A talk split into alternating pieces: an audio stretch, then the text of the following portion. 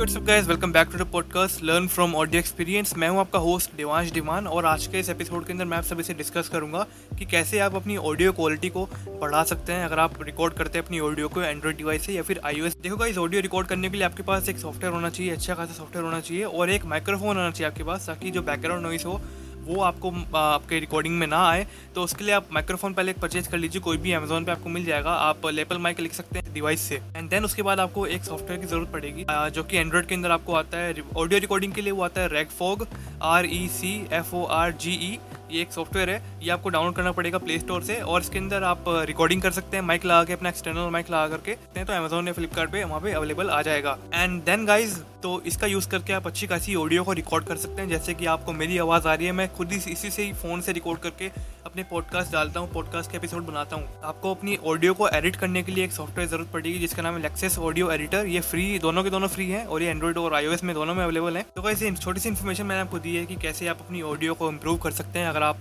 podcast शुरू करते हैं फिर आप वीडियो शूट करते हैं तो आप कैसे अपने एंड्रॉइड डिवाइस से या फिर आईओएस डिवाइस से अपनी अच्छी क्वालिटी की ऑडियो को रिकॉर्ड कर सकते हैं so thank you so much for listening guys अगर आप लोग इस पॉडकास्ट पे नहीं है तो इसको सब्सक्राइब करो और आप इसको सुन सकते हैं एप्पल पॉडकास्ट गूगल पॉडकास्ट और जहां मर्जी आप सुनना चाहें and that's it thank you so much for listening guys और मैं मिलता हूँ आपसे अगले एपिसोड में